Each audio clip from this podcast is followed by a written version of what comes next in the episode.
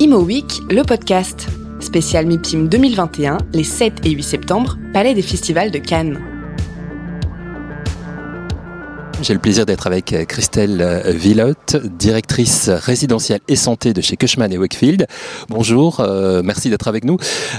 Christelle, un mot peut-être sur le, marché du résidentiel aujourd'hui en 2021, dans ce deuxième semestre, après tous ces mois de difficultés, tous ces mois de, de pandémie, de crise sanitaire.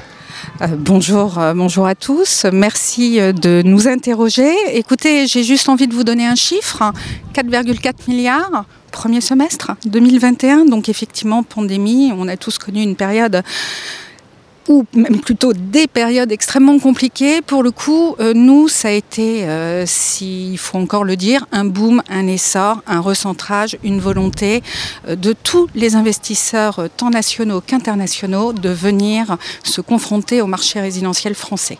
D'où les 4,4 milliards. Je pense que pour le coup, c'est du jamais vu. On est passé de 1 milliard à 2 milliards, puis 3 milliards. L'an passé, 2020, déjà une année exceptionnel. 6,7 milliards les 4-4 euh, premiers semestres, rien d'étonnant. Alors comment vous avez géré ça? Puisque ce n'est pas quelque chose que vous avez anticipé, euh, en tout cas au départ, personne n'a anticipé cette crise sanitaire, est-ce qu'elle est en découler Comment vous avez géré ça et comment, notamment au niveau des actifs du groupe?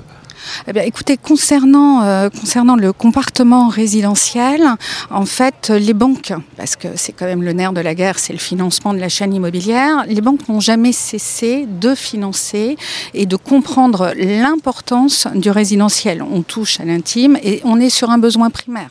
Donc, versus des bureaux qui ont pu se vider, des commerces, mais qui, résistent bien sûr quand même bien, ou de la logistique qui explose également parce que euh, première nécessité également, euh, le résidentiel, en fait, n'a jamais subi un quelconque arrêt. Au contraire, de par cet appétit, euh, la, classe a, littéralement, on peut le dire, explosé. On a eu la chance aussi de voir de nouveaux sujets euh, arriver et, venir euh, se cumuler sur les volumes du résidentiel existant, de la VFA, avec des promoteurs qui, face à cette pandémie et au marché domestique, ont arbitré en bloc et ont fédéré des portefeuilles qui ont trouvé preneur tant sur des acteurs nationaux, en libre ou en intermédiaire, que sur des acteurs internationaux. Donc ça c'est important, vous avez un marché international qui, est aussi en, plein développement européen essentiellement? Euh, Pas qu'européen, anglo-saxon bien évidemment, mais pas uniquement. On a coréen aussi également, on a Middle East aussi également, et puis on a su aussi développer et industrialiser dans le bon sens du terme tout ce qui est résidence gérée.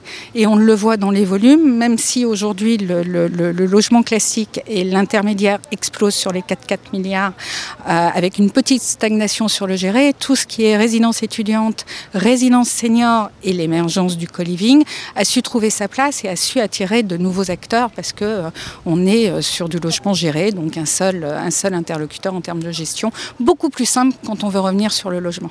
C'est ce qu'on appelle l'hospitality. Hein, ici, c'est un mot que j'ai appris un petit peu pendant ce MIPI. C'est quelque chose qui est en train de se développer, c'est ça? Alors, l'hospitality, on est plus normalement sur les hôtels, mais l'hospitality couvre la résidence gérée et le co-living.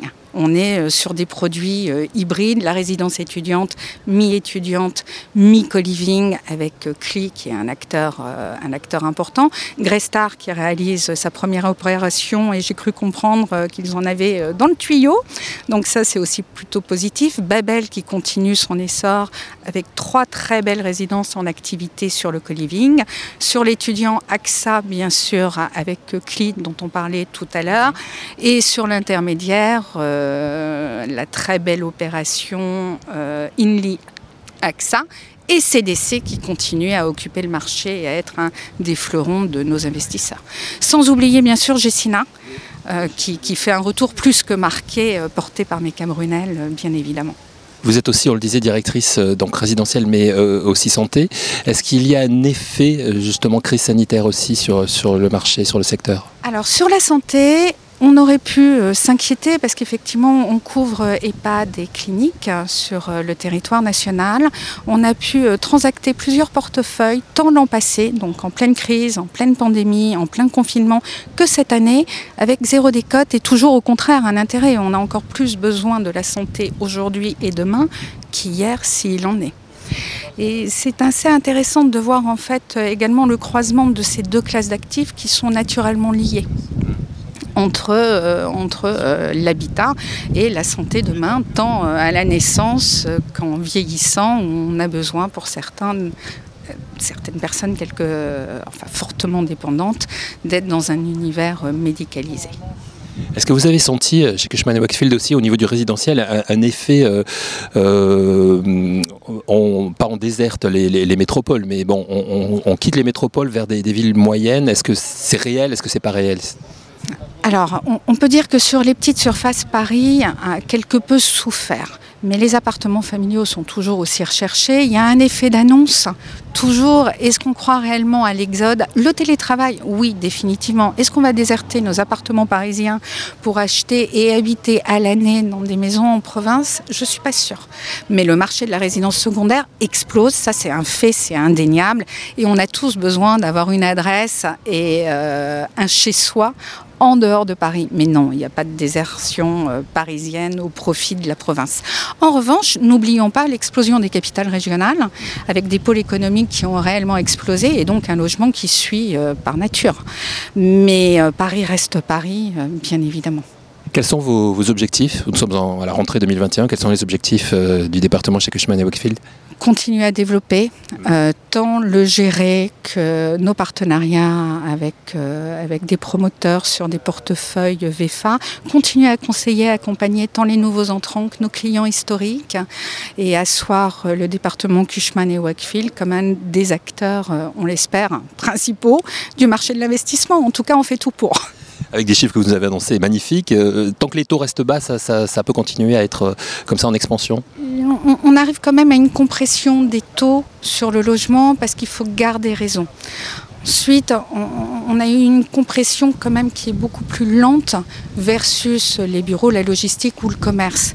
Donc euh, non, je pense qu'on peut continuer à investir tant Paris, mais sur des produits plutôt corps qu'en région parisienne. On a le boom bien évidemment du Grand Paris et des JO aussi également. Et, ça, ça continue à alimenter le marché.